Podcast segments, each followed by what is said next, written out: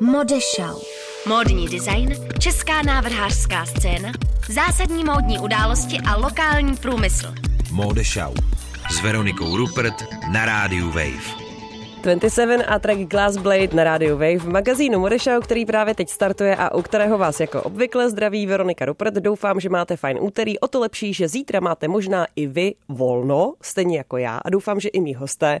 Dnes tady mám živě ve studiu tři hosty. Budeme se bavit o sdílené ekonomice v módě, to znamená o půjčování, o sdílení šatů, o swapování, prostě o různých způsobech, jakými se dá nabývat a mít pěkné oblečení, aniž byste si ho kupovali a aniž by vám doma plnilo skříně. Budeme se taky bavit o tom, jestli tohle je třeba nějaký trend budoucnosti, jak daleko je to u nás v Česku, jestli to ještě vůbec nezačalo, nebo jestli je to v takových opatrných začátcích, nebo jestli už to dávno strašně frčí a je to nejvíc trendy. Co to může být? Kdo tady se mnou ve studiu je?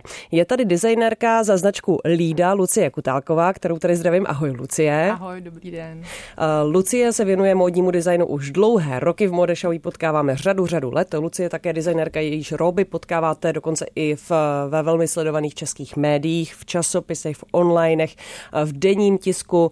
Její modely nosí nejenom umělkyně, herečky a osobnosti nezávislé scény, ale například také i české celebrity na různé červené koberce. A Lucie má bohaté zkušenosti s půjčováním oděvů právě na speciální příležitosti a rozhodla se rozjet vedle vlastní značky i vlastně pronájem svých šatů Lída Rental. Takže to bude taková opravdu zkušenost z praxe, jaké to je s tím půjčováním společenských šatů u nás. Dál je tady Lucka Poubová. Ahoj, Lucko. Ahoj, já vás zdravím. Lucku můžete znát přes platformu Udržitelně Šik a také společně s Kristýnou Holubovou spolu pořádají Swap Prague, různé swapy, takže to budou zkušenosti z praxe z toho, jak u nás funguje swapování, což je vlastně taková výměna oblečení. Je to takový krásný komunismus teoreticky módní, tak jsem velmi, velmi zvědavá, jak tento komunismus v Česku funguje, jestli, jaké to vlastně je. A třetím hostem je tady Jitka Červenková. Ahoj, Jitko. Ahoj, dobrý den. A Jitka je tady za platformu Férovky, což je vlastně platforma, která umožňuje půjčit si na svoji svatbu udržitelně a lokálně vyrobené šaty, které jsou často podle nějakého designu českého návrháře. Je to tak, Jitko? Přesně tak. Od českých návrhářů švadlenek jsou česky šité. Mm-hmm. V Čechách šité. Dobře, tak pojďme do toho vstoupit tím, jak vy osobně jste se dostali k nějaké téhle formě té sdílené ekonomiky v módě. Jak třeba, Lucie, ty si došla k tomu, že to svoje oblečení nebudeš jenom prodávat, ty svoje modely, ale že rozjedeš opravdu tu půjčovnu? Tak no, v podstatě já uh, za tu dobu... Kter, uh, Pojď blíž mikrofonu. Za tu dobu, uh, kdy vlastně dělám tu práci, obchod je otevřený přes šestnáct let, tak za celou tu dobu vznikají samozřejmě modely, které jsou na focení, jsou na přehlídky, jsou přesně na styling využívaný, který prostě využívám pro styling, pro různé herečky, jak se říká na začátku. A tyhle ty věci pak už nejsou v podstatě prodejný, nedají se dát na obchod, takže jsme je používali jako vzorky ke střihům. Uh, a ještě blíž? Mm-hmm. Tak ještě blíž, mm-hmm. Takže už doufám, že slyšíte. Ano. A takže ty věci zůstávaly vyset v podstatě v ateliéru a samozřejmě, že třeba já jsem je nosila nebo, nebo kolegyně ze, ze studia si je půjčovaly na různé akce, ale uh, z dlouhodobého hlediska mi přišlo, že ty věci by mohly vlastně fungovat dál a žít s těma lidma dál a že není důvod, proč, když je možnost toho stylingu a zapůjčení pro známé osobnosti, aby tu možnost neměly i naše zákaznice.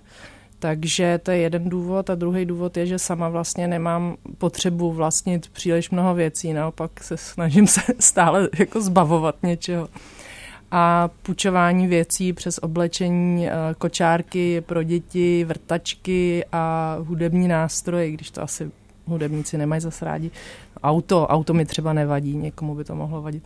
Jo, tak je to pro mě cesta k té udržitelnosti, protože na tom světě je šíleně moc zbytečných věcí a uh-huh. Kupit je stále dál, je zbytečný. Uh-huh. Uh, Lucko, jak vlastně je to u tebe?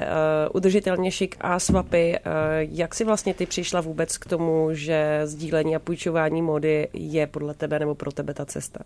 Já, tak já jsem si oblečení půjčovala vždycky. Já jsem vždycky s kamarádkama, pro nás to bylo naprosto jako přirození, že než jsem si něco koupila, tak jsem častokrát jako poptala. Teď to dělám o to intenzivněji a bylo to taková, řekla bych, trošku náhoda, protože já jsem začala mluvit o té módě, mluvit o tom, jako jaká je fast fashion, jaká je, jaká je slow fashion, co to znamená.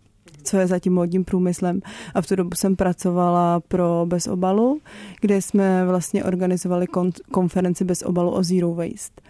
A tam v rámci doprovodného programu právě s Kristýnou Holubovou jsme uspořádali první swap. Byla to jenom taková jako legrace. A swap, pro ty, co neví, co je swap, tak je výměna věcí, že vlastně člověk doma vytřídí ty věci ještě hezký, který který má, a místo toho, aby to vyhodil do popelnice, tak to někam přinese a zase si, uh, zase si vezme něco jiného. Takže takový novodobý komunismus, jak jsi říkala. A je to zábavný. Uh-huh. Takže takhle já jsem se k tomu jako dostala a pak to rostlo a pak vlastně ty swapy přerostly. Uh, to udržitelně šik. Mm-hmm. Tu značku celou. Když se dívám na Facebooku, tak mám pocit, že nějaké swapové eventy jsou pořád, jsou poměrně časté. Je to jenom Praha, nějaká bublinka, nebo jsou to i ostatní města, ty v tom máš větší přehled? Uh, začínají i ostatní města. Já vlastně i sama jako mentoruju vznik swapů v, v dalších městech. Teď jsme vlastně za, zaváděli Plzeň, i Žilinu, Bratislavu, Tábor, jo, takhle různý města, ale oni už i sami jako vznikají. Takže já si myslím, že ty města už jsou na to připravený, že už to, že už to prostě žije. No. Uh-huh. No a třetí host, Jitka Červenková. Jitko, jak ty si vlastně došla k tomu nápadu, že chceš otevřít férovky, že chceš otevřít vlastně půjčovnu, že nechceš šít nové modely, ale že se chceš pustit do téhle věci, do nějaké sdílené ekonomiky? Uh-huh. Všechno začalo mojí svatbou, kdy já jsem si sama hledala nějaké šaty. A protože jsem všechno dělala na poslední chvíli a byla jsem taková jako celá v těch salonech taková divá, že vlastně nic nenacházím a na, na šití už bylo dost pozdě. Takže jsem se dala do hledání na bazaru různě a tam jsem zjistila, že jsou moc hezké šaty. A že ty šaty tam můžou být i od různých návrhářů. A já jsem měla to štěstí, že jsem si takové jedny koupila, takže já měla bazarové šaty, ještě od návrhářů a pak jsem si říkala, tyjo, takových holek je možná víc, co takhle jako hledají a nechtějí uh, podpořit nebo nechtějí prostě šaty, které jsou šité někde, uh, bůh ví kde. A já jsem říkala, to je jako super nápad, nějaké jako mít české šaty a české svatební šaty, protože myslím, že uh, toho je stále málo a ještě na půjčení. Uhum, uhum. A, takže tolik Jitka. Teď znáte všechny tři mé hostky, jak se často říká na rádiu Wave, se kterými se budeme bavit tady o sdílené ekonomice a o půjčování šatů. A zajímal by mě i váš názor, vaše zkušenosti. Najděte si nás na Instagramu Modeshow Radio Show anebo na Facebooku Modeshow Radio Show. Určitě mi napište. Já už jsem vyhlašovala anketu minulý týden, jsem zkoušela na sociálních sítích sondovat a uh, dozvěděla jsem se od řady posluchaček nebo sledovatelek Modeshow, že oni často sdílí hlavně se svými kamarádkami, že vlastně sdílí své šatníky s kamarádkami, které mají podobné velikosti, to znamená, že prostě co je v tom okruhu přátel, tak to je naše. A všechny si ty své šatníky tak kompatibilně doplňujeme a chodíme v tom na ty různé speciální příležitosti. Co se týče půjčoven, tak ty z toho výzkumu vyšly dost špatně, takových těch klasických půjčoven, ty mi přišly, že vlastně nikoho z, z těch oslovených lidí, kteří sledují tento pořad, tak vlastně neoslovují, nezajímají a nepůjčují si tam ty věci. No a co se týče nějakých designerských půjčoven, tak s tím zatím těch zkušeností taky moc nebylo. Určitě mi napište sem do studia nebo mým hostům. Je tady Lucka Kutálková, je tady Lucie Poubová a Jitka Červenková. My si pustíme písničku a pak se ponoříme do tématu hloub. Budeme mluvit o výhodách, nevýhodách a realitě české sdílené ekonomiky v módě. Ace Manual, Red as in Blue na Radio Wave v Modeshow, ve které se dnes bavíme o sdílené ekonomice v módě, v české módě. Před chvilkou jsme se setkali s hosty, jsou tu dnes tři hosté a já začínám s Lucí Kutálkovou za značku Lída a za Lída Rental. Takže tady zaznělo červený koberec, české celebrity i neznámé ženy, které si vlastně chtějí půjčit tvoje šaty na nějakou událost. Zajímalo by mě, jaký typ šatů vlastně se na takovouhle věc hodí, jak moc je to dobrý biznis třeba pro tebe jako pro designera. To jenom nějaký doplněk, nebo to opravdu strašně frčí a zjišťuje, že je to větší biznis pomalu, než ty šaty prodávat, nebo jak to je? A tak je to, hlavně je to v počátku, takže těžko ještě takhle říct, nicméně ten zájem mě překvapil, že opravdu ten zájem je o to velký, ale zase ta naše kapacita je menší, takže je potřeba opravdu se objednat, abych na ty lidi měla čas, abych jim mohla dát ten servis, který vlastně stejný poskytuju těm herečkám nebo těm celebritám, mě to jako v podstatě jedno, jestli je to Liv Tyler nebo jestli je to naše zákaznice a všichni ty lidi dostávají stejný servis. A uh, samozřejmě ty věci se snažíme, aby jich nebylo zase moc. Těch modelů není, jako těch modelů je hodně, jako ta řada, ale třeba se neopakujou, takže se téměř nemůže stát, že potkáte se, pokud ta zákaznice si to nekoupila před nějakou dobou třeba, že byste se s ní potkala na stejné akci. Když teď třeba vím, že se blížejí vary, už si, uh, už si lidi bukujou šaty, tak se ptám, pokud je to jenom trošku možný a vědí, na který večírek si je vezmou, protože některé šaty máme třeba ve dvou exemplářích, aby se tam nepotkali, aby se to neopakovalo. Takže ale co se týče uh, těch financí, tak nevidím v tom nějaký jako obří biznis, že by to bylo větší než moje samotné navrhování kolekcí. Je to doplněk, je to další služba vlastně Lídy značky. Mm-hmm. Takže těm lidem u nás pořád velmi asi záleží na tom, aby někdo neměl ty stejné šaty, že je to tak, že ten rybníček je vlastně malý a všichni to mají zkouknuté. Jak to vlastně je třeba s tou rotací těch šatů? Kolikrát je o ty šaty zájem? Je to tak, že se půjčí třeba jednou, dvakrát, je v tom vidět nějaká hodně známá osoba a tím už to hasne, anebo naopak je v tom vidět nějaká známá osoba a najednou všichni si ty šaty chtějí půjčovat. Jak velká je ta rotace těch šatů třeba? To v tuhle chvíli ještě jako poznáme. Jo? Hmm. Ono taky, každý ty šaty nejsou hodný pro každýho, takže já jsem vždycky ráda s těma zákaznicema dopředu před tou schůzkou v kontaktu, abych věděla, na jakou je to akci.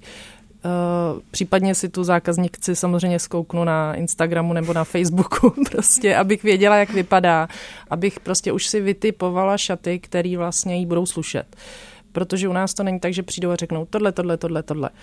Pokud by to neslušilo, tak já ji do té společnosti nepustím. Takže, takže, takže prostě ta rotace není, není tak veliká. Takže třeba do deseti půjčení jedněch šatů. Některé šaty unesou víc, některé šaty unesou míň. Samozřejmě to, ta míra opotřebení je u každého materiálu jiná. E, někdo se k těm šatům chová e, přívětivěji, někdo prostě protančí celou noc. To už je prostě, e, je to půjčovna, takže ty věci se půjčujou. Je tam, je tam počítáno s opotřebením. Mm-hmm. Vlastně ty patříš k málu českých designérů, kteří dokáží navrhovat a tvořit oblečení i pro lidi, kteří nemají úplně souměrnou a vyhublou postavu. Vlastně viděla jsem od tebe oblečenou celou řadu osobností, které mají plus size, které mají třeba třicet osm, ne, ale spíš čtyřicet, čtyřicet dva, mm-hmm. čtyřicet čtyři a pořád vypadají skvěle. Nebo někdo, kdo je opravdu vysoký a má třeba hodně velké poprsí a tak a vypadá pořád v tom velmi elegantně. Jaké jsou třeba pro tebe ta pravidla, podle kterých se rozhoduješ, jaké oblečení je vhodné na to půjčování, jaké oblečení vůbec je vhodné na ty různé figury, co třeba podle tebe není úplně praktické u těch šatů, kdyby někdo přemýšlel, tak já budu půjčovat šaty, tak jaké vlastně podle tebe třeba nemá úplně smysl dávat takhle šat? Tohle se strašně těžko, těžko říká, protože na to neexistuje žádný návod. Protože každý šaty jsou originál, každý člověk je originál a já už spíš tou praxí bych si řekla, že to je moje plus, že já ty lidi opravdu už mám jako prostě prohlídnutý, už vím, co přesně komu bude slušit. Jsem velice scho- jako rychle schopná zjistit ne- i přesně z těch sociálních sítí, jakým směrem se jako jejich vkus ubírá. Neznamená to, že bych se jim chtěla podbízet, znamená to, že chci v podstatě ušetřit jejich i svůj čas a nechceme zkoušet do kolečka blbosti, protože vím, že to fungovat nebude. Takže pokud ten člověk potřebuje větší jako prostor, chce si zkusit něco, já mu to nerozmlouvám. On si to zkusí a my postupně vlastně dojdeme k tomu, co je nejlepší, aby jsme se shodli. Já je do ničeho netlačím, to, to nedělám. Uh-huh. Jitka Červenková za Férovky taky vlastně má zkušenosti s půjčováním šatů na speciální příležitosti, což je teda svatba samozřejmě. Jitko, vlastně jak si lidé tyhle šaty půjčují? Já jsem třeba zaznamenala články a informace o tom, že existují v zahraničí platformy na půjčování společenských šatů, které jsou jen online, takže ty ženy si to ani ne- neskouší a rovnou si to objednají, tu věc, a nějakým způsobem to funguje. Dovedeš si to představit a je to třeba, stalo se ti to někdy v té praxi? Ne, ne, koukala jsem na to, na tu platformu zrovna dnes a musím říct, že asi úplně si to nedovedu představit v našich podmínkách a vůbec ne u svatebních šatů, protože ještě se mi nestalo, že bych oblékala nevěstu a ty šaty se nemusely nějak upravit. Já prostě, když vidím, že nevěstě to nějak nesedí ty šaty, tak jdeme vždycky ke švadlence a vždycky to upravujeme. Jednou se mi stalo, že, že se vůbec nemuseli upravovat, že prostě sedly, jako kdyby byly šité na tu nevěstu. A jinak se vždycky musí upravit, takže si nedovedu představit, že by si nevěsta naklikala šaty a ty si chci půjčit a ty bych jí poslala. Já bych, uh-huh. to, asi, já bych to neudělala. Uh-huh, uh-huh. Jak drahé je takové půjčování módy od českých designérů? Protože jak Férovky, tak Lída, to je vlastně designerská tvorba, je to opravdu móda, která není úplně na běžné nošení. Jak nákladné to je, nechci úplně přesnou částku za jedny šaty, ale řádově. Je to třeba do pěti tisíc nebo do deseti tisíc, nebo jak se to tak pohybuje řádově? Lucie. Tak, tak u nás třeba v podstatě ta cena se pohybuje od tři a půl tisíce do sedm tisíc. Je to odstupňovaným materiálem. Některé ty šaty jsou vyloženě originály, takže jsou jenom třeba jeden kus. Samozřejmě je v tom čistírna, je v tom ten náš servis, je v tom styling, je v tom to odborný čištění, případná úprava, protože v podstatě za mě taky to objednání si na klik jako šaty a že vám přijdou domů, zatím v, tu, v této fázi nejsme. Je možný ty šaty vidět na internetu, ale nechci je posílat. Já se vždycky chci zatím s tím člověkem setkat osobně, hmm. protože uh, prostě to je pro mě strašně důležitý ty uh-huh. lidi vidět. Uh-huh. Jak je to třeba u těch svatebních šatů, Jitko? U těch uh-huh. půjčených, jaké jsou tam ty relace? Tak uh, mám šaty od pět a půl tisíce do dvanáct tisíc, tím, že dvanáct tisíc šaty už znamená, že něco třeba došíváme. Že to hmm. ještě třeba, když něco nesedí, nějaký top, tak došijeme top nebo došijeme sukni. Hmm. Takže to je maximální částka. Uh, Ty šaty jsou většinou bílé nebo ivory, takže to opotřebení během a nevěsta má celý den. Takže myslím, že ty, té čistírny je tam občas potřeba o něco víc, než možná u těch společenských. To nevím. No, určitě. A určitě i potom různé úpravy, jako je tam hodně krajky, tak se musí doupravovat krajka, někdy se musí došít krajka. Hmm. Takže možná ta cena se zdá vysoká, ale je to potřeba, aby ty šaty pořád vypadaly dobře. Uh-huh. Uh, to znamená, že ta cena je vlastně taková, že vám možná i konkurují takové ty různé uh, levné e-shopy s těmi společenskými šaty, například uh, vyrobenými a dovezenými dokonce z Číny a tak podobně. Je to tak? Setkáváte se vlastně s touhle konkurencí? Já to teda jako konkurenci naprosto jako nevnímám, protože to jsou naprosto dvě odlišné věci a je mm-hmm. potřeba, aby lidi se zamysleli opravdu nad tím, jak moc veliký je v tom rozdíl. Že prostě nelze míchat jabky z, jabka s hruškama, to prostě nejde. Mm. Takže je to na preferenci každého toho zákazníka, jak vlastně chce si ten svůj večer užít, jak, jak se chce prezentovat, s, či, s čím chce jako osobnost být spojený, jestli prostě s šatama za dva tisíce, který šili děti někde, kdo ví kde, a ve kterých se prostě může cítit dobře, ale věřím tomu, že, že v polyesteru, aspoň kdyby byl z pet lahví recyklovaný, ale to většinou není, se prostě cítit tak dobře nemůže, takže je to hmm. opravdu preference každého, každý je jiný, každý má jiný, jiný finanční možnosti, hmm. ale spíš bych tam dávala, není to ani tolik o těch penězích, jako když si kupujete strašně levné věci a máte jich moc, tak si prostě tě kupte, to se opakuje tisíckrát dokola furt, jednu kvalitní a tu potom noste až do roztrhání nebo do té doby, než si ji s někým vyměníte, až vás omrzí. A ta věc vlastně ve finále rozpočítaná cena je poměrně nízká, možná se budete divit a přijde, přijde lacnějc ta věc, než... Uh-huh. než. Uh-huh. Jitko, ty se vlastně s touhle věcí setkala, my jsme se před vysíláním o tom bavili a ty jsi měla takový velmi vtipný zážitek s tímhle. Myslím, že tento rok je to víc než minulý, že nevěsty mi volají a píší, že jim přišly šaty z AliExpressu a že by je chtěli přešít. Vlastně mi úplně dochází řeč, já nevím, co jim mám na to říct. Myslím, že se dali práci s tím, že si ně, ně, něco objednali a teď já bych prostě jim radila, přijďte a já vám nějaké šaty vyberu u nás a popůjčíme. Takže nej, nejsi fanoušek toho přešívání těchto těch šatů? Uh, určitě ne v této uh, svatební sezóně. Je to tak, že třeba ta cena toho přešití je pomalu vyšší než ta cena, za kterou to po- pořídili? Uh, já bych se bála možná i toho materiálu.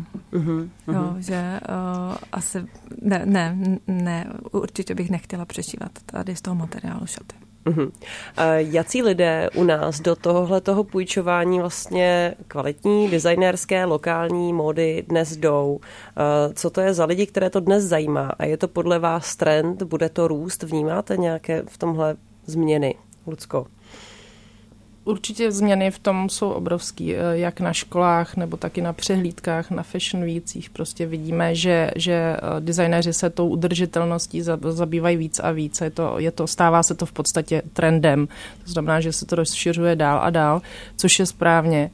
A ten zájem si myslím, že je jako široká veřejnost. Nedá se říct, že by to bylo, jsou to prostě od maminek na mateřský třeba u nás, který Lídu znají, ty šaty třeba už si zkoušeli a teď vlastně dozvěděli se o tyhle možnosti, že je možný si z některých těch kolekcí půjčit a měli prostě radost a chtějí si užít jeden ples za rok a prostě si tu věc půjčí a zase ji jako s čistým svědomem vrátí. Takže t- ten vzorek těch lidí je opravdu široký. Hmm. Ale většinou jsou to lidi samozřejmě, který, který se, se zajímají o design, zajímají se o módu a jim třeba ta moje tvorba blízká. Uhum. Vesmě jsou to zákaznice zatím. Uhum. Jak je to u tebe, Jitko? Uhum. Tak já mám uh, víc těch skupinek. Uh, určitě jedna skupina lidí je to, které, uh, které zajímá to, jak šaty vznikají. Protože šaty, které jsou ve férovkách, tak jsou férově šité. A to někoho hodně zajímá a jde kvůli tomu uh, za mnou. A pak je druhá skupinka nevěst, které vidí, že ty šaty jsou jiné než v běžných salonech. Ty ani moc jako nikdy neví, co to znamená, že jsou férové šité, ale jdou proto, že ty šaty vypadají jinak. Uhum. Takže tak. Uhum. Ještě poslední otázka tady k těm půjčovnám. Proč si myslíte, že vlastně ty tradiční půjčovny neoslovují, nebo čím dál tím méně oslovují vlastně mladé lidi? Tak celkově ten trend je, se asi nějak jako vyvíjí a um, taková ta klasická půjčovna, my jsme v Praze, takže tady ještě bych řekla nějaký, jaký taký výběr je. Nicméně je to pořád uh, vlastně, je to použitý materiál, je to, je to prostě, jsou to takový ty dorty těžký a um, spousta, spousta dívek a žen prostě už chtějí v ten den se cítit jako lehce, prostě chtějí na sobě mít materiál, který je příjemný, a nechtějí mít prostě sešněrovaný korzet se sukní, že když jdou na záchod, tak s nima musí tři družičky, jako, takže, takže asi, no, asi i proto. Mm-hmm. Za chvíli se budeme bavit o swapech v Česku, nebo swapech, já to si špatně vyslovuju celou dobu, o swapech v Česku, o tom, jak to u nás funguje nebo nefunguje, možná jste na některém z takových swapů už byli, takže mi určitě napište, co jste tam třeba donesli, co jste si odnesli, jaká to pro vás byla zkušenost a za chvilku se tomu budeme věnovat společně s Luckou Poubovou za Udržitelně Šik, která také společně s Kristýnou Holubovou spolupořádá swapy v rámci Swap Prague. Posloucháte Mode Show, která je dnes o sdílené ekonomice v módě.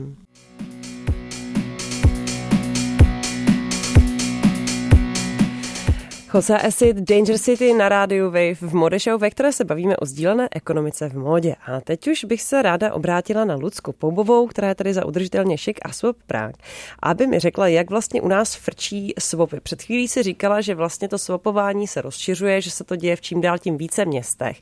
A mě by zajímalo, jak to prakticky probíhá a třeba s čím se setkáváte, jak se to lidé učí, jak to chápou nebo třeba nechápou. To, to jak to vlastně funguje. Povídej. Reálné zkušenosti. Reálné zkušenosti. Já myslím, že to jede čím dál tím líp a děláme to tři roky. Teď to budou v červnu a ta naše skupinka, s kterou jsme začínali, tak si myslím, že tomu už rozumí. A ty nově příchozí se to učí. Protože vlastně u toho swapování funguje to tak, jak už jsem říkala, přinesete věci ze svého šatníku, říkáme, že přineste takové věci, které byste, které byste věnovali svým nejlepším přátelům nebo kamarádům a nestyděli se za to, nebo ty, ty chcete, ty chcete najít. najít jo? Nejsme ani textilní kontejner, ani popelnice, jo? Takže prostě ty lidi si to častokrát jako pletou. V začátku jsme se potýkali s tím, že nosili roztrhaný kalhoty a špinavý věci a plesnivý, jo. Takže prostě tohle jako... A to tam jako přišli a teď to vybalili a odešli. No, protože nebo... ono to funguje tak, že my tam máme naše dobrovolnice, takže ty lidi přijdou, odevzdají tu tašku a naše dobrovolnice to prostě vybalujou a dávají na rajmínka a ty lidi už pak jenom chodí a berou si, co chtějí. Uhum, uhum. Jo, takže taková sdílená velká šatní skříň třeba na dvě stě na tři sta metrech čtverečních. Uhum. A takže tohle, prostě na to jsme se zaměřili a hodně jsme to vlastně celou dobu komunikovali. A to je to, co komunikujeme. Jo? Noste hezký věci, noste hezký věci. No, ano, ale musíme si uvědomit, že na ty swapy vlastně chodí lidi z různých sociálních vrstev a z různých stylů a z různých, z různého prostředí. Jo? Takže pro každýho ty hezké věci znamená něco jiného, jo? Takže tam přijde nějaká slečna, která prostě uh, zajímá se o design a má věci jenom z hedvábí, z lnu, má kožený boty, jo, prostě má krásné věci. To, co tam přinese, dá to tam. A když ta slečna je rozumná, tak jde s tím, co my vlastně se ty lidi snažíme učit, ať si uvědomí, že vlastně myšlenka toho swapu je poslat ty nenošené věci dál, dát jim další život, protože když je máte ve skříni, tak oni ztrácí na hodnotě. Jo? Nelpět, prostě ten swap je dost, nelpět na tom materialismu, fakt umět to pustit a nechat si toho málo a uvědomit si, že to třeba někdy přijde a když ne, tak já to nepotřebuju, ne? Jo? To, tohle je ta myšlenka. No a když se vrátím znova k té slečně, tak si častokrát stane, že takováhle slečna je naštvaná. Přijde a říká si, já jsem sem dala ty drahé věci a já jsem tady nic nenašla a ještě platím tady minimální vstupný. Co to je za nepořádek, jo? A tady, tady to jakoby vlastně, to je, to je vlastně ta naše výchova, co my vlastně učíme, aby ty lidi si uvědomili, že vlastně to, když to pošlou dál, tak dělají radost ostatním a šetříte zdroje. Jo? Tak, takže... A nepřepočítávali. Jo. Nepřepočítávali, já mám tady triko za, za litr, tak si tady najdu dvě trika za pět set. Jo, jakoby prostě fakt nám nemít ten kalkul, o tom to není, to ať k nám nechodí. Mm-hmm. Jo? To a, a myslím si, že se nám to docela jakoby daří, protože teď už ty lidi i sami tak jako komunikujou a nejkrásnější na těch swapech je, že ty lidi pak už mají radost, jo? Protože si představ, že tam jdeš, dáš tam ty svoje věci a najednou to se s tím normálním krámě nestane. Ty lidi říkají, je, já mám, a oni si to vyzkouší a oni jsou tak šťastní. A, ty a tam nestane pak se třeba, že si to někdo vyzkouší a teď ta, teď ta majitelka se to přinesla, třeba nechce tomu člověku dát. Ne, to se moc nestane, ne, ne, ne, to se vůbec nestane. Ty se to najednou rozmyslí, když vidí, jak je to pěkný. A ona si to většinou jako rozmyslí, když to je ještě na, na tom... mikrofon. Ona si to většinou jako třeba rozmyslí, když to pokládá na stůl, jo. Když to vybaluje z té tašky, tak se občas řadí, jo, tak tyhle džíny si ještě nechám do příštího swapu, jo. Takže jako tohle se stane, ale když už to má někdo na sobě, tak je vidět jako vyloženě, že ty lidi si to jako přejou. A uhum. Právě moc krásný na těch swapech je, že tam vznikají jako určitý vztahy a oni, ty lidi chodí pravidelně, oni už to mají jak, jako, jako takovou malou jako slavnost, jo. Uhum. My to děláme jednou měsíčně, teď už děláme jeden velký měsíčně a jeden menší takovou jako ochutnávku taky jednou měsíčně. A oni už jako fakt pravidelně chodí a oni už se těší. Jo? jo, tak co tady dneska najdem a zase jsem vytřídila tohle a skoro všichni jako ty, ty naše swaperky už mají doma košíčky, kam vlastně odkládají v průběhu toho. Jo a prostě tak, takhle to funguje, no. A, a i máme i on, online platformu, máme prostě facebookovou skupinu Swap Prague a tam ty lidi swapujou online, takže vlastně to je tak, že ty nedojdeš na ten event, ale si doma vyfotíš si ty věci a prostě napíšeš, mám tohle, potřebovala bych, nevím, ostříhat třeba. No a, bo, bo, oni si to, a oni si to lidi prostě takhle spolu jako prostě vyměňujou. A tam teda taky jsme museli zasáhnout, protože když to bylo začátku, teď jsme tam skoro na sedm tisíc aktivních jako vyměňovačů. Jo. Uhum. A když tam bylo třeba podle mě od pět tisíc vejš, už se to jako začalo zvrhávat k tomu, že ty lidi jako tam obchodovali. Že to tam bylo ještě víc. Jako, jo. Že prostě jenom tohle za tohle. Tohle za, tohle za hodnotu. Takže my jsme tam teď dali asi deset moderátorů, který vlastně tam jako dávají tu atmosféru toho sdílení, no a zase to funguje. Takže správně, jakože když tam teda něco pošlu a řeknu, že bych chtěla ostříhat a ten člověk si to vezme a neostříhá mě, tak já bych měla být v pohodě. Tak. No, nebo se nějak jako, li, li, nebo takhle se lidsky, ne, takhle se lidsky jako do, domluvíte, jo? Jo, jo, jo. Ale třeba tam, tam bylo to, tam bylo to, že ty lidi třeba se za to řekli, OK, tak já chci ty, vy chcete ty moje džíny, ale tak mi za to kupte prostě tři kafe a dvě vína. Takže tam jakoby cíleně ty lidi za to šli nakupovat a pak se někdy jako stalo, že prostě ten člověk to za to nakoupil a mezi tam ten, ten mezi, mezi tím tam ten, co to nabízel, tak už to dal někomu jinýmu, jo. Takže tam prosím tě psali, já jsem koupila lahev whisky za čtyři sta padesát korun, že budu mít mikrovlnku a ta paní mezi tím to vysvapala s někým jiným, jo, takže... To, už to víme dlouho. Ale, ale pozor, už to funguje. Už jsme tam nasadili naše agenty a už to zase funguje. Jo, takže komunismus potřebuje agent. Tak to funguje. Ne, tomu, ale oni se mi všichni jako smějou, ale oni to mají rádi, no. Mě by ještě zajímala jedna věc, protože já se často setkávám tady u té jako vlastně snadného nabití nějakých oděvů za hodně málo peněz. Se často setkávám s tím, že je to spíš taková jako zábava pro ty lidi. Takže někteří lidé chodí třeba do sekáče a kupují se tam hodně věcí v těch hrabárnách, ne protože by je potřebovali, ale protože prostě jim to udělal jako zlepší odpoledne, že si teda aspoň jako trošku vyrazí z kopítka a že si to jako můžou dovolit. A možná tam i něco najdou, takže tam prostě jako si koupí třeba, nevím, těch pár kousků za dvacku a jako je to, je to v pohodě a vlastně jim to udělá takový ten dobrý pocit.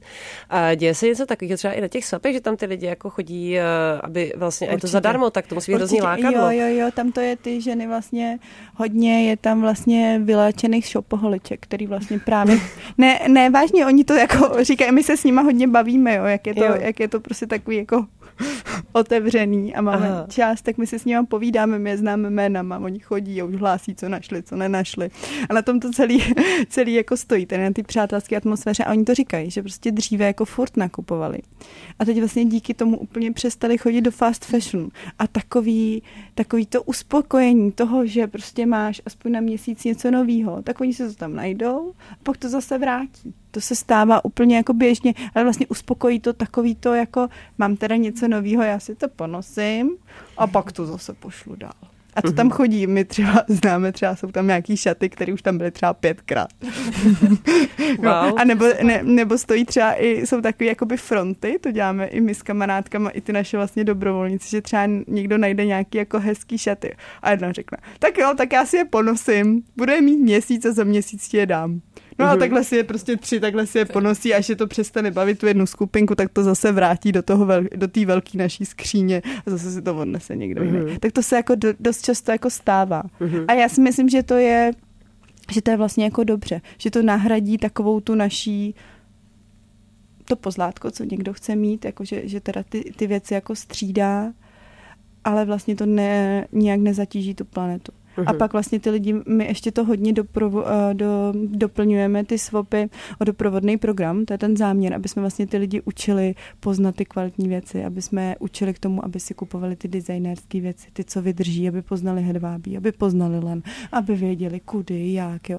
Takže vlastně hodně těch našich lidí se díky tomu jako vlastně pak dozví, nebo pak si prostě to tričko za tu tisícovku koupí. Uhum. Protože ví, že vlastně ty penízky ušetřili. A vlastně pak jdou a prostě tady podpoří ten lokální design. Jo. To je ten záměr. Jako. Stává se tam třeba uh, taky to, že někomu to vadí, že už tam ty šaty se otočily víckrát. Zase znova narážím na to, co jsem se ptala i Lucie vlastně na ten koloběh toho oděvu a, a jestli lidem nevadí, že mají na sobě to samé, co měl předtím někdo, někdo jiný, jestli vůbec. Tam tahle ješitnost v, funguje nebo mizí. Vůbec. Ve já... swapovém komunismu. Ve swapovém komunismu vůbec. A komu to vadí? Já se setkám s tím, že my, když někde takhle jakoby povídáme v různých, jako, na různých místech, tak někdo občas přijde a řekne, já bych si v životě ne, nevzal jako použitý věci na sobě. Že hmm. jim vadí jako to, jako že by měli triko po někom. Jo, to jo. To, to je jako vlastně ta věc, kterou opravdu jako my řešíme, to víme. A taky lidi prostě na swap nechodí. Zatím na to jako nedošli. Třeba k tomu nikdy nedojdou, ale když podpoří ten lokální design, tak to vlastně stačí. Že? Hmm. Víš, jakože to nemusí být pro každýho. Uhum. Jak dynamicky se to proměňuje? Ty jsi vlastně řekla konkrétní číslo sedm tisíc asi, že máte třeba teď lidí, kteří jsou do toho zapojení, jak rychle to na těch sedm tisíc vylítlo a jak rychle to jede dál? Jede to hodně. Já každý den prostě odklikávám, odklikávám na ty, teď se bavím o ty online skupině, jo, odklikávám tak třeba někdy padesát až sto lidí denně. Že se tam přidává. Teďko, jo, ale nevím, jak to bude, třeba teďko jako zastaví, protože jsme teď byli dost aktivní, jo. Ale jako jede to, ten zájem je. A zajímavý je to, že vlastně spousta lidí o těch swapech ještě neví. Mm-hmm. Že prostě jsou, jsou jakoby vlastně překvapení. Takže já si myslím, že to jede. A když to vezmu uh, ohledně těch eventů, tak z začátku, vlastně poprvé, když člověk jde na swap a nemá, ještě má takový ten klasický šatník, tak nosí hodně věcí. Že já si pamatuju, když my jsme prostě z začátku to dělali před těma třeba rokama, tak lidi chodili s IKEA taškama několika. My jsme pak museli jako omezit, prostě noste maximálně dvě tašky, ne? Protože nám se třeba stalo před, myslím, že to byly dva roky nazpátek. To jsme dělali právě ve Světě hub s Kristýnou a tam nás zavalili tak, že my jsme, že my jsme prostě už nemohli dělat nic. Ono se začalo swapovat. To si nedokážete pros- představit. Prostor pro dvě stě lidí a bylo jich tam sedm set. A, a prostě věci se nedostávaly ani ven, ani dovnitř. Stoly se prohybaly. Prostě pak jsme udělali to, že jsme vynesli prostě všechny stoly, co jsme měli. A začalo se swapovat prostě ve slovenský na chodníku. A ty lidi tam už jenom házeli ty věci. To bylo prostě, a to bylo v lednu. Takže, takže my jsme, to, to bylo prostě, naštěstí nesněžilo, jo, ale to, to bylo prostě šílenství. A teď hmm. už je to klidnější, při těch swapů je jakoby víc, ale to se prostě něco stalo. A my jsme říkali, snad tam všichni, snad nepřijdou všichni. Ale aha. člověk si vlastně uvědomí, kolik, jak ten svět je zavalený. Když prostě se tady v tom fakt začneš jako hrabat a začneš se tím zabývat a začneš prostě s těma lidma mluvit, jo. A vidíš je pravidelně, jak pořád nosí ty věci, tak si uvědomíš, jak je to vlastně jako vážný problém. Kolik těch věcí vlastně lidi mají. A... A kolik, no. A jak nekvalitní, že jo. Jak, jak prostě, jak, a, je, a když pak jako si trošku v tom a sleduješ ty čísla a víš, kolik toho ty řetězce furt jako vyrábí, hmm. jo. Co se, a, a pak si to dáš do těch souvislostí, protože souvislostí, ono se baví o tom, kolik se toho vyrábí, kolik se toho skládkuje, ale už se nebaví o tom, jak máme velký skříně, kolik toho máme, jak to je, jak se to překládá z půdy na půdu, jak se lidi stihou do větších bytů, odkládají to k babičkám. Jo. Pronajímají si sklady. Pro, ano, ale počkej, to si fakt jako pronajímají, jo, takže... To, já znám kamarády, co si pronajímají sklady. Je, já jsem z toho vždycky, já jsem z toho vždycky uh, taková, jako si říkám, tyjo, my ani nevíme, jako co, co tady máme. Já si teď myslím, že kdybychom prostě teď přestali jako nakupovat, nebo to nějak jako omezili, tak máme spousta let, co na sebe a co to. Víš, to ale já, já jakoby ne, neomezuji ten nákup. Já, já prostě si, si jako na druhou stranu si myslím, že prostě když takhle jako swapuješ, já jsem schopná si sehnat skoro všechno zadarmo, ale pak jdu a koupím si to drahý tričko, anebo pod, pod, podpořím toho lokálního výrobce a já nemám víc peněz než průměr. Hmm. A tak pořád jsou asi některé věci, které se na swap úplně nehodí, jako třeba ponožky, spodní prádlo a takové ty věci. No ale určitě kámoška má nějaký ponožky, který nikdy nenosila. No tak to je pravda. Asi víš, něco, co... ono, ono hmm. se to pak dá jako, asi spodní prádlo, kalhotky bych nikdy nevyspoupala, ale když kamarádka má novou podprsenku na druhou stranu a nikdy ji neměla a jste si blízký, tak to si asi jako, hmm. to, to, to mně už nepřijde úplně jako špatně. Hmm. No tak poslední otázka teda na vás. Jak to vidíte teda s tou budoucností sdílené ekonomiky v české módě? Jo, jak, jak blízká realita to je? Bude to třeba fakt velký trend? Bude to za pár let, takže lidi budou mít malinkatý šatníky a budou si všechno jenom půjčovat? A nebo to se prostě stejně nikdy nestane? Bude to jenom věc nějaký malý skupinky nadšených swaperů nebo lidí, kteří fakt se zajímají o udržitelnost? Tak začnu u Lucky. Já bych vlastně chtěla jako vypíchnout, hrozně tomu fandím, těm swapům, fakt se mi to líbí, jenom bych chtěla ještě, aby se trošku ten rozdíl mezi tou půjčovnou a těma designerskýma věcma a třeba na zakázku nebo originálama, aby se to jako nespojilo někomu. Hmm. Já uh, pořád fandím tomu a je to tak v pořádku, že lidi chtějí mít doma svůj originál, svoje originální svatební šaty a jdou za designérem a užijou si to od toho návrhu po tu realizaci. A pak tu vlastně ten model si schovají pro, řekněme, třeba pro další generaci. Je to v pořádku, je to tak krásný. Někdo tu potřebu nemá a je skvělý, že má možnost si půjčit. A takže by to vlastně se nemělo míchat s tím, s tím vlastně, s tím, s tou módní nebo designérskou scénou, ale budu ráda, když ty věci budou vznikat vlastně půjčovny a ty možnosti, bude to další z možností. Vlastně, uh, protože u nás třeba se dají půjčit opravdu jenom ty exkluzivní věci, nejsou to třeba ani trička, ani úpletové šaty, jo. To, je, to už jsou věci jenom na prodej.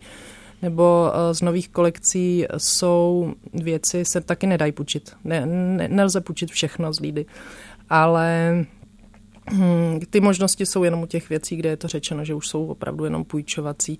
A furt se dělá zakázka, takže, takže ne, nespojovat tyhle věci. Nicméně, když se to do budoucna bude rozšiřovat, tak je to skvělý, protože spousta uh, kamarádů, designérů, kteří dělají třeba kabelky, dělají uh, jiný vlastně doplňky, tak mají taky spoustu vzorků, který jim leží, leží vlastně v ateliéru a už takhle jsem spolupracovala třeba na posledních lvech s, Len, s Lenkou Vackovou, kde spousta hereček mělo, mělo od ní kabelky a vypadalo to super a zase se to dostalo do médií a zase se to vlastně trošičku posunulo dál, ta informovanost i o těchto těch možnostech. Hmm. Nemusíte si půjčovat jenom třeba šaty, ale třeba kabelku, psaníčko, jo, doplňky taky, taky tam možnost je.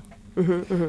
Tahle věc vlastně taky zazněla, já bych ještě měla říct, protože už se blížíme pomalu, ale jistě k závěru dnešního vysílání, tak bych ještě ráda připomněla, že Mode Show není jenom živě, ale je taky online a v podcastech a že ten podcast z dnešního vysílání bude mít ještě uh, takové přídavky zajímavé. Uslyšíte v něm Annu Vácovou, což je designérka, absolventka ČVUT, která se zaměřuje na udržitelnou módu a se kterou jsem natáčela v prostoru Louv jedna na Letné, to, že je takový slow fashion koncept, který sdružuje víc designérů. A Anna právě mi řekla, a zazní to v tom podcastu, že se chystá také na nějakou udržitelnou půjčovnu a přesně zmínila taky tuhle věc o, tě, o té drahotě nebo o nějaké hodnotě těch věcí. Ona řekla, já jsem sice designer a chci dělat krásné, kvalitní věci, ale vím, že lidi, kteři, kteří to chtějí, jsou často mladí, mý kamarádi, mm-hmm. kteří na to nemají, takže pro mě vlastně tohle je cesta, jak jim to zpřístupnit a přitom nedělat kompromis jako designer. Že udělám tu věc, která je vlastně drahá, a postupně se zaplatí tím, mm-hmm. jak si to prostě ti lidi půjčí. Takže... Vyzkouší, oni si to taky vyzkouší, jak, mm. jaký ten pocit z toho je tu věc vlastně mít, jak funguje, jak ta kvalita vlastně, zase se učí dál, ty lidi rostou, dostanou lepší práci, pak se třeba stanou zákazníky, takže jako na, na zakoupení. A nebo mm-hmm. zůstanou jenom u toho půjčování, protože jim to bude prostě bližší. Mm-hmm. Dál tak ještě v tom podcastu extra bude Karin, vlastně, která se věnuje ma- managingu, nebo jak to říct, vlastně pomáhá s organizováním různých událostí společenských a biznisových v rámci konceptu Smetana Q, což je koncept, který propojuje české designéry, ale také tam galerie, také se tam dějí různé biznisové akce a Karin tedy se musí často reprezentovat a často si půjčuje oblečení. Právě se mi aktivně přihlásila, že ona patří k těm lidem, kteří se opravdu velmi často půjčují oblečení na speciální příležitosti od českých designérů a že to je fakt pro ní věc, která jí vyhovuje, že jí vyhovují dokonce i doplňky, hodně si půjčovat a takhle boty, to je další věc, která s tím určitě souvisí.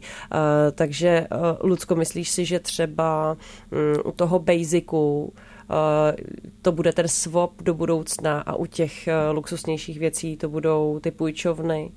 Já si myslím, že to přesně takhle dá jako kombinovat. Hmm, hmm. Já si hlavně myslím, že ty swapy nepůjdou jako furt, nebo se to bude nějak jako proměňovat. Já bych to viděla jako, že to je první cesta k té změně. Víš, že, že prostě si čistíš ty šatníky a pak to půjde jakoby dál. Teď se musí, musí to proměnit, využije si to, co máme a pak už to může být ještě jakoby jinak. Pak už třeba na těch swapech budou i kvalitnější věci. Ale já s tou půjčovnou, já s tím úplně jako souhlasím a souzním a právě se mi moc líbí ta myšlenka, jak jste říkali, že ty lidi si vyzkouší tu kvalitu. Protože to je to, co jsme měli několikrát s holkama prostě a rozhovory, že prostě my neznáme tu kvalitu. My jak žijeme prostě všichni v těch řetězcích, nebo ne všichni, nakupujeme, ale nakup, nakup, nakupujeme, jo, a aha. známe prostě průměrná česká holka ví, jak vypadá kabát ze Zary, ale neví, jak vypadá kabát na míru. Jo? Takže já si myslím, že ty půjčovny jsou krásný v tom, že vlastně si můžou vyzkoušet, jak to vypadá, když to je tak, jak má. Uhum, Setkáte uhum. se i osobně s tím člověkem, který vlastně zatím stojí, takže no, i ten vlastně servis, servis a ten příběh máte vlastně přímo, hmm, hmm. ne z internetu, z obrázku. Hmm. No a teď ještě se naposled obrátím na Jitku Červenkovou za Férovky, jak ty vidíš vlastně budoucnost téhleté větve módy, sdílená ekonomika, půjčování, vlastnění méně a méně a více kvalitních věcí. Uh, tak uh, protože já jsem uh, v tom o- odvětví uh, svatebním, tak uh, já samozřejmě budu ráda, když uh, se budou uh, šít nové šaty, jako Lída třeba šije svatební šaty krásné a uh, holky, které prostě nemají ty peníze na to, nebo nemají čas, jako já tenkrát neměla si je ušít a tak budou moc uh, si to u mě půjčit, nebo pokud nás bude víc, tím líp. A já si trošku myslím, že žijem tady trošku v bublině pražské. A já bych si moc přála, aby lidi začali víc přemýšlet o tom, kdo jejich šaty šije. A aby prostě jsme se ptali víc. Uhum. A ještě jedna otázka.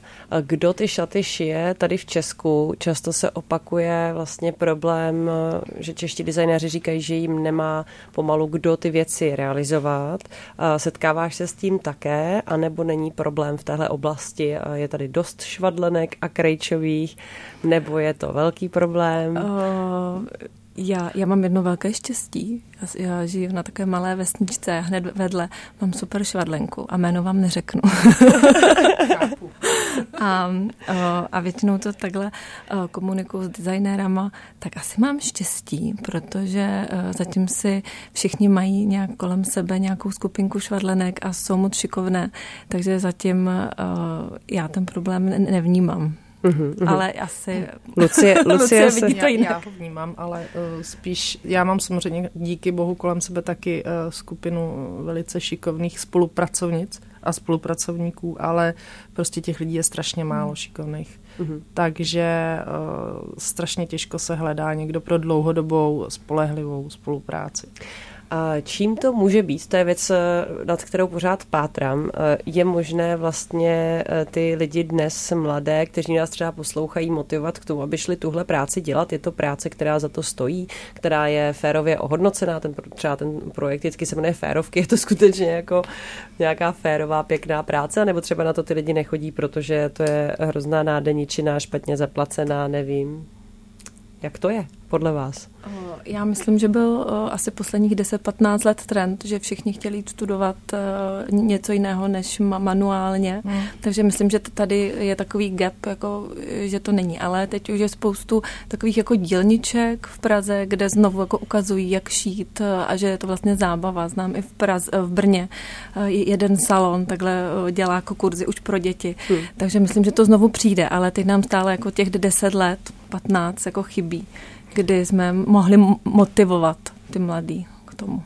Určitě jako zájem o to, aby se člověk jako naučil šít je, ale to není to, co potřebujeme my. My potřebujeme fakt odborníky krejčoví, který jsou opravdu zkušený, mají tu práci rádi, přemýšlej, umějí konstrukci střihu. Není ta práce není prostě jednoduchá, nicméně co se týče finančního ohodnocení, tak si myslím, že není podhodnocená. Řekla bych, že někdy naopak. Uhum. Takže tolik motivace a z dnešní Body Show pro vás, kdo se cítíte nevyužití nebo nevíte co a nevidíte se úplně ve studiu nějakých teoretických oborů, tak můžete zkusit třeba krejčovinu a spolupracovat se špičkovými českými designéry a tvořit férové šaty lokálně vyrobené. Já děkuji za návštěvu dnešní Body Show a strašně zajímavou diskuzi o sdílení a půjčování šatů. S námi ve studiu byla Lucie Kutálková za Lídu. Díky, Lucie. Moc děkuji. Taky tady byla Lucka Poubová za Udržitelně šik a společně s Kristýnou Holubovou taky Swap Prague. Ahoj. Já taky děkuju. A také tady byla za Férovky Jitka Červenková. Děkuju moc, Jitko, že jsi přijela. Díky za pozvání. Mode Show. Současný český šatník. Význam a smysl módy kolem nás. Mode Show. Mode Show s Veronikou Rupert na rádiu Wave.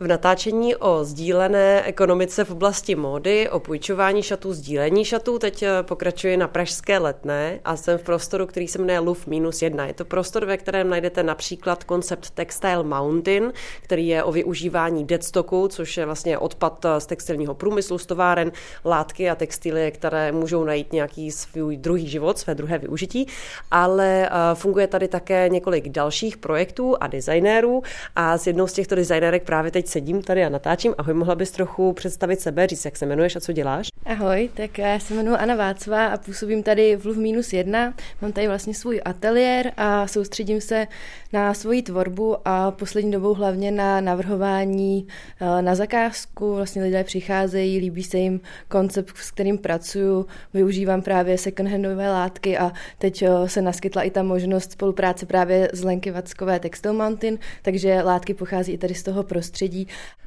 Jaký je vlastně tvůj vztah ke sdílení módy nebo k nějakému třeba půjčování, oblečení, jak se na to díváš? Já jsem uh, dřív nebyla úplně velkým fanouškem, respektive nemám pocit, že bych se uh, tolik dostávala do kontaktu tady s tím fenoménem půjčování, ale čím dál tím víc se uh, pohybuju v oblasti uh, vlastně jako svatebního biznesu a potažmo jako večerní módy. A uvědomuji si, že mě uh, vlastně navštěvují lidi, kteří jsou i do určitý míry už jako vyčerpaní odlišný z té nabídky, co třeba v českém prostředí se vyskytuje, a vyhledávají právě mladé návrháře nějakou jako svěží inspiraci, ale dost často se jako potýkají třeba s nedostatečným budgetem, což vlastně mě, jako mě nebaví dělat jako návrhy a celkově realizace jenom pro nějakou určitou sortu lidí, pro nějakou jako privilegovanou společnost, ale to, co mě jako přivádí k myšlence právě sdíleného nebo vlastně půjčování oblečení a hlavně tady těch jako oblečení na nějakou jednu příležitost, je právě ta dostupnost mezi širší veřejnost. Máš tady nějaké konkrétní plány, jak tuhle věc dělat, anebo je to prostě průběžně, když někdo takový přijde, tak se domluvíte na nějakých podmínkách, jak to zapůjčit? Právě, že jako momentálně ještě pořád funguju přesně tak, že o, udělám návrh, a když ten budget není m, jakoby dostatečně vysoký na to, abych byla schopná tomu té klientce to udělat vlastně tak, aby byla spokojená, tak jí navrhnu třeba o, vlastně část o, těch šatů bude jejich. Dost často se snažím pracovat i tak, aby mohly být i nadále použitelné třeba v běžném životě. Je to různý jako modulární systém, třeba zvlášť sukně, zvlášť, zvlášť jako triko nebo nějaký vrchní oděv, a dejme tomu, že spodničku má půjčenou. Takže vlastně se tě, tímhletím stylem teď jako kumulujou kusy oblečení a vlastně z toho vzešla, vzešla idea právě na jakoby sdílené, jako sdílený jeden štendr tady u nás v Louv minus jedna, potažmo možná i jako rozšíření tady toho projektu někdy po prázdninách, plánu zhruba přelom října, listopadu, a bude to, bude to právě i propojené tady s využíváním materiálu z Textile Mountain. Mám domluvené už i spolupráce, co se týče grafiky, loga s Kristýnou Fingerlandovou, a vlastně mm, nějak, nějak tohle to bude, bude průběhem se asi uh, jako vystříbřovat, jak to bude vypadat celkově. Jaké kusy oděvu nebo vlastně jak, jaký styl šatů bys vlastně zařadila na takovýhle štendr, který bude třeba jako vyhrazený pro to sdílení a pro to půjčování? Uh, co si myslíš, že má třeba z tvého pohledu smysl do toho koloběhu pustit? Jak, jaké věci, jaký design? O, tak jako primárně mám v plánu o, na, tom, na tomhletom pomysleném štendru nebo v té půjčovní mít především věci na, jako pří, na nějakou o, výjimečnou příležitost. Takže na, na, jako na událost, která, kterou jako každý zažíváme je párkrát do roka maximálně, takže, ty, takže ten kus oděvu nevyužijeme. Ale o, jako určitě bych se nebránila vlastně i nějakému postupu tady v tom směru, takže kdybych viděla, že by se mohlo ujmout i něco jiného, ale mm, nějaký svrchní oděv, dejme tomu kabát, nějaký jako extravagantnější kus oblečení, na druhou stranu něco hodně snadno udržitel, uh, uh, udržovatelného, aby jako, se předcházelo tomu opotřebení, aby vlastně se to dvakrát nepůjčilo tento oblečení a neztratilo svoji životnost. Uhum, uhum. A ty se vlastně věnuješ pomalé módě už další dobu, jak vlastně vnímáš proměny v téhle oblasti, jak to třeba je u nás, jak na to lidi reagují, myslíš, že se to nějak vyvíjí, mění? Je to tak, snažím se tomu věnovat už poměrně dlouhou dobu. Já vlastně pořád ještě studuji, jsem na pražském ČVUT, na, na designu, a mám pocit, že toto téma se opravdu čím dál tím víc rozšiřuje, vlastně i velké řetězce na to reagují, ale nemyslím si, že je to dost často úplně jako šťastné. Mám pořád z toho velký pocit greenwashingu a tak nějak svážení se na, vlně, na této zelené vlně, což nemusí být vždycky úplně jako mm, příznivé, myslím si, pro ten jako skutečný přínos. A jeden i z těch důvodů je, je třeba teď moje o, diplomová práce, kde já jsem se vlastně trošku o, od, odebrala od toho tvůrčího procesu kreativního, a o, moje diplomová práce je pod vedením o, docenta Kočího na o, pražské V Š H T na Fakultě ochrany životního prostředí, kdy vlastně mapuju životní cyklus textilních materiálů a využívám na to vlastně konvenční materiály kvůli zjištění o, jejich dopadu na životní prostředí, a vlastně takovou Nějakou, nějaký i jako všeobecný přehled přímo pro mě, protože mám pocit, že taky nejsem dostatečně erudovaná na to, abych mohla uh, mít nějaký jako zelený hlas nebo mluvit za fashion scénu tady v tom tématu, a mám pocit, že tohle to mi může trošku pomoct, byť zase jako není to, není to žádná spása, spíš prostě uh, neustále se informovat a snažit se hledat ty informace do hloubky a nedat vlastně jako na nějaký jeden zelený štítek. No. V Mode Show často slýcháme třeba studenty z pražské Umprum, někdy třeba také studenty z A V U a z dalších vysokých škol, které většinou jsou buď umělecké, nebo designerské. Ty jsi zmínila ČVUT, mm-hmm. což je škola, kterou v souvislosti s módním designem zase tak často vlastně nenavštěvuju. Jaká je vlastně ta pozice toho fashion designu na ČVUT? Jaký obor ty tam studuješ? Jak se ti podařilo do toho tu módu mm-hmm. zamíchat? Jak tohle vlastně funguje? Já jsem studovala střední školu oděvního návrhářství, když jsem měla, měla za paní, za paní učitelku na navrhování Moniku Drápalovou a poté jsem vlastně po těch čtyřech letech se rozhodovala, co budu dělat dál a vlastně upřímně řečeno jsem to ani na Umprum neskoušela, protože jsem byla tak nějak vyčerpaná vlastně z toho, z toho jako tlaku na, na produkci. Už jako tou dobou bylo tam vlastně hodně šití, hodně i jako navrhování, což teda jako zrovna problém nebyl, ale co se teď týkalo těch jako textilních materiálů, tak jsem už toho byla tak nějak jako vyčerpaná, takže jsem se rozhodla, že půjdu podobným směrem, ale něco víc všeobecného a proto jsem se rozhodla pro to ČVUT a je to obor průmyslový design, není už teda přejmenovaný jenom na design, no, je tam pět ateliérů a vlastně záleží na benevolenci toho vedoucího, takže já už asi ve druhém ročníku bakalářského studia jsem si vlastně jsem si uvědomila, že jako ta práce s textlem mi opravdu chybí, takže já jsem si to, já jsem si ten fashion víceméně naroubovala na to studium tam. Ne, můj vedoucí vlastně až doteď je so, akademický sochař, takže ten jako jeho přístup k módě nebyl úplně jako konvenční a spíše hodně jako jsme řešili tvarosloví a takové věci, ale vůbec jako nemůžu říct, že bych toho litovala.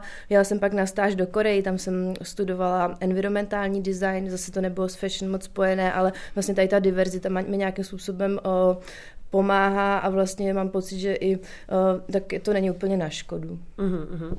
Pokud někoho zaujala tvoje cesta k modě a je zvědavý, jak vlastně ty tvoje věci vypadají a uh, chce se s tebou víc seznámit, tak uh, kde najde víc informací o tobě? Uh, tak se určitě může podívat na moje stránky anna vacková tečka com a tam jsou odkazy buď na můj facebookový profil, anebo Instagram, a, nebo taky Louv minus jedna, potažmo, Textile Mountain, vlastně fungujeme tady všichni společně, takže určitě tam. Nebo můžete přijít rovnou sem do Čechovy čtrnáct. Měj českou módu v kapse a poslouchej Mode Show jako podcast, kdykoliv a kdekoliv. Více na wave.cz lomeno podcasty. Tématem dnešního vysílání Mode Show je sdílení módy, půjčování si oblečení a tím pádem nějaký šetrnější přístup vůbec ke svému šatníku. Bavíme se hlavně o společenských šatech nebo šatech na nějaké zvláštní příležitosti a já teď natáčím v budově Smetana Q v Praze, což je taková krásná zrekonstruovaná budova, kde jsou designerské ateliéry a také kavárna a galerie a já jsem teď dole v kavárně a jsem tady s Karin Onderkovou, která vlastně v rámci Smetana Q jednak je jako designérka a je jednak je tady jako osoba, která řídí a organizuje a pomáhá s chodem celé tenhle instituce. Takže Karin, ty máš určitě spoustu příležitostí, na které se musíš speciálně obléct. Jak to řešíš a co si myslíš o sdílení a půjčování módy? Uh, strašně často uh, jsou akce, kde člověk potřebuje vymyslet nějaký speciální outfit, ale uh, většinou nemá člověk uh, neomezený budget uh, oblékat se do kousků z Pařížské nebo i od lokálních designérů jsou některé kousky vzhledem k tomu, že jsou třeba náročněji vyrobené z kvalitnějších materiálů, tak jsou dražší a proto strašně ráda vždycky uvítám, když si můžu něco půjčit. A spoustu designérů s tím začalo pracovat, už to vnímám třeba tak jako pět let, protože první, co si pamatuju, kdo začal půjčovat svoje kousky, byla Petite, Peťa Pytelková, která začala půjčovat společenské šaty, teďka jsem si to všimla i u Lídy. A vlastně myslím, že je to strašně šikovná věc, protože člověku by se to ani nevyšlo jako do šatníku a zároveň, když je to spoplatněný, tak vlastně člověk přispěje i na údržbu těch oděvů. Jaký typ oblečení si teda ty půjčuješ a jaký jsou nároky na takovýhle oblečení, který je sdílený více lidmi podle tebe? Já si myslím, že když je to spoplatněný, tak si chci půjčit nějaký originálnější kousek, který bych třeba ani normálně neunosila. Řádově, kolik si ochotná investovat za takový look nebo šaty z půjčovny, jak jako vlastně finančně náročné třeba pro tvoji kapsu to musí být? Já mám nějakou ideální představu, ale která se možná jako tolik nevyplatí těm designérům, ale moje ideální představa je do dvou tisíc korun, když to je, tak samozřejmě pokud třeba někdo dělá ve větší firmě, tak budget na ten event, který je třeba pod společenským drobnohledem, tak tam se to klidně může lišit a věřím, že někdo je schopný dát i třeba sedm až třeba čtrnáct tisíc, s tím, že většinou ty lidi stejně si to berou jenom jednou na tu akci. Pokud to vlastně, tak už je dneska akceptovatelný vzít si to třeba víckrát, že je to oblíbený kousek šatníku, ale třeba ještě někdy okolo devadesátých let to vlastně ty celebrity si vzali vždycky jednou a pak už to nebylo vůbec přijatelné, aby to jako zrecyklovali ten look. To jsem se tě právě chtěla zeptat eh, ohledně opakování toho oblečení. Když eh, vlastně ty si půjčuješ často ty věci od českých designérů, tak eh, řešíš to, jestli si třeba v těch kterých šatech někoho viděla na některé z akcí a třeba řekneš si, hm, v tom už jsem někoho viděla, to už bych si nepůjčila, ale nebo to naopak pro tebe vůbec není tohle důvod, proč si něco nevzít? Mm, já mám prostě vždycky k těm kouskům, když už jsou moje, tak většinou mám k němu nějaký vztah, anebo i když si to půjčím, tak mám vztah k tomu, že jsem ten outfit si jako ještě dovymyslela a dovybrala ty další doplňky, takže mě by to jako nevadilo, protože stejně každý člověk bude myslet ten outfit jinak a poskládá ho trošičku jinak, takže mě to přijde úplně v pořádku a hlavně se to stává i u koupených věcí českých celebrit, což bylo nedávno právě u dvou nějakých provařených modelek, který si teď nepamatuju. A byla to strašná tragédie, že si obě vzali to samý z Pařížský. No, takže, ale stejně je to jedno a jde o to, jak, jaký postoj k tomu člověk dodá a celkový vyznění. Poslední otázka se dotýká toho, jak se ty věci vlastně prakticky půjčují. Šla by si do půjčení šatů třeba z nějaké online platformy, které si nemůžeš zkusit, a nebo když spůjčuješ, nebo když půjčuješ, tak vždycky chceš zkoušet nebo případně si nechat ty šaty upravit? Naposledy bylo strašně praktický, že právě u Lídy jsme to upravili, ale myslím, že většinou jako nemám čas myslet na ty akce tolik dopředu, že většinou se snažím jako věnovat práci a pak to musím zpytlíkovat třeba během dvou dnů. Takže si moc jako nedokážu představit takovouhle jako náročnou předpřípravu, ale pokud to třeba pro někoho je fakt hodně spjatý s profesí, třeba u stylisty, když dejme tomu by šel na československý ples, tak si dokážu představit, že si s tím vyhrát opravdu musí, aby přesvědčoval neustále ty klienty, že tou módou žije a že vlastně je má co naučit. Ještě se vrátím k té možnosti zkusit si ty šaty dopředu, které si půjčuju. Šla bys do nějakých, které si neskusíš dopředu a vidíš jenom online a počíš si to, nebo ne? O, jo, já jsem takový střelec, že jo. Kromě toho, že vlastně se teď rozjíždí půjčování designérských šatů, jak si vlastně zmínila, všimla si z toho posledních pár roků, že čím dál tím víc českých designérů do toho jde, tak dlouhodobě fungují v Česku půjčovny společenských šatů, které se tak nějak vyvíjí a proměňují. A někteří lidé říkají, že v nich vlastně nic nenajdou, že to prostě je na ně moc konvenční nebo nezajímavé nebo fádní. Jaké máš ty, jestli nějaké zkušenosti s tradičními půjčovnami šatů? A šla bys do nich a proč jo, proč ne?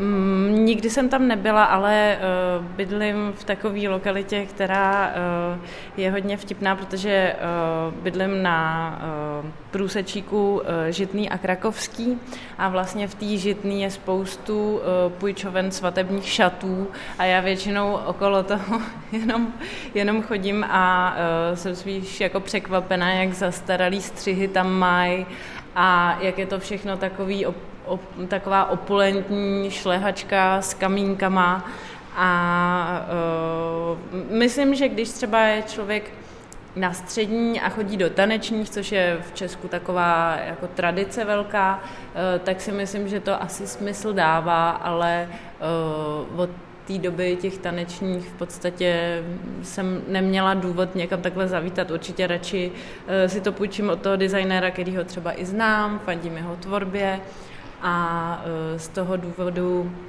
je to pro mě zajímavý. Ale vlastně teďka jsem poslouchala podcast od Business of Fashion na téma vlastně taky sdílení ekonomiky a blockchainu a jsem zvědavá, jak se bude ten fashion business vyvíjet, protože to hodně souvisí vlastně s udržitelností a s tím, že je nadprodukce, takže lidi se začínají i poohlížet po tom, že to vlastně nemů- nemusejí vlastnit ty věci. Takže jsem zvědavá, kam se to vyvine. Měj českou módu v kapse a poslouchej Móde Show jako podcast, kdykoliv a kdekoliv. Více na wave tečka cz lomeno podcasty.